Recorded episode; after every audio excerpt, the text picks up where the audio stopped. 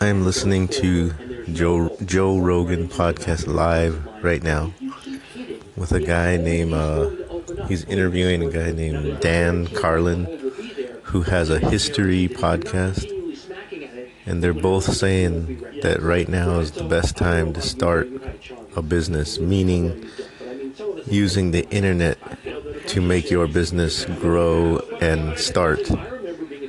So I think that's good advice from these guys. Goodbye.